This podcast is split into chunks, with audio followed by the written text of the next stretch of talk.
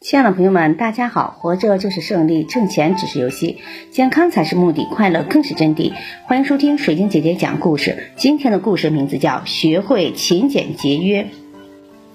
一次，香港富豪李嘉诚在乘坐汽车的时候，把一枚两分钱的硬币掉在了地上，硬币滚进阴沟，他便蹲下来准备去捡。旁边一位印度籍的保安员便过来帮他拾起来，然后交到他的手上。李嘉诚便把硬币放进口袋，然后从口袋中取出一张一百元作为酬谢交给他。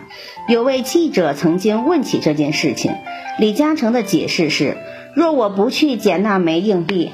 他就会滚到阴沟里，在这个世界上消失。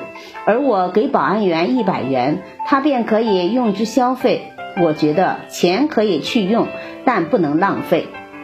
平时李嘉诚衣着简洁，不戴劳力士手表，而只是戴普通的电子表。节省节俭是大多数成功者共有的特点。也是他们之所以成功的原因。他们养成了精打细算的习惯，有钱就拿去投资，而不是乱花。许多年轻人往往把钱花费在乱吃、买名牌、舞厅等地方。如果他们能把这些不必要的花钱节省下来，时间一久，一定会大有可观，可以为将来发展事业奠定一定的经济基础。不少青年刚一踏入社会就开始花钱如流水，胡乱挥霍。这些人似乎从来不知道金钱对于他们将来的事业有多么高的价值。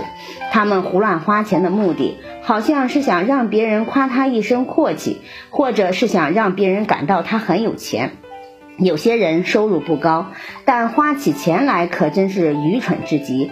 他们会为了购买只有富人才买得起的奢侈品，把所有的钱都花光了。但等到想做点事情的时候，却身无分文。美国一些百万富翁的孩子们，常在校园里拾垃圾，把草坪和人行道上的破纸、饮料瓶收集起来，学校便给他们一些报酬。他们一点儿也不觉得难为情，反而为自己能挣钱感到自豪。有的家庭经济并不困难，但要让八九岁的孩子去打工送报纸，挣点零花钱，目的是培养孩子自力更生、勤俭节约的习惯。美国著名喜剧演员戴维·布瑞纳中学毕业的时候，父亲送给他一枚硬币作为礼物，并嘱咐他说：“你用这一枚硬币买一张报纸。”一字不漏地读一遍，然后翻到广告栏找一下自己适合的一份工作。你到世界上去闯一闯吧。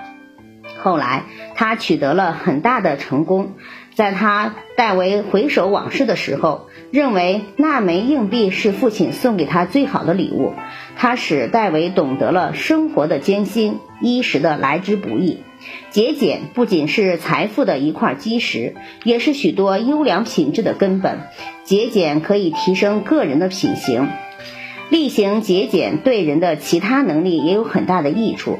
我们知道，一个节俭的人是不会懒散的。他精力充沛、勤奋刻苦，而且比起那些奢侈浪费的人更加诚实。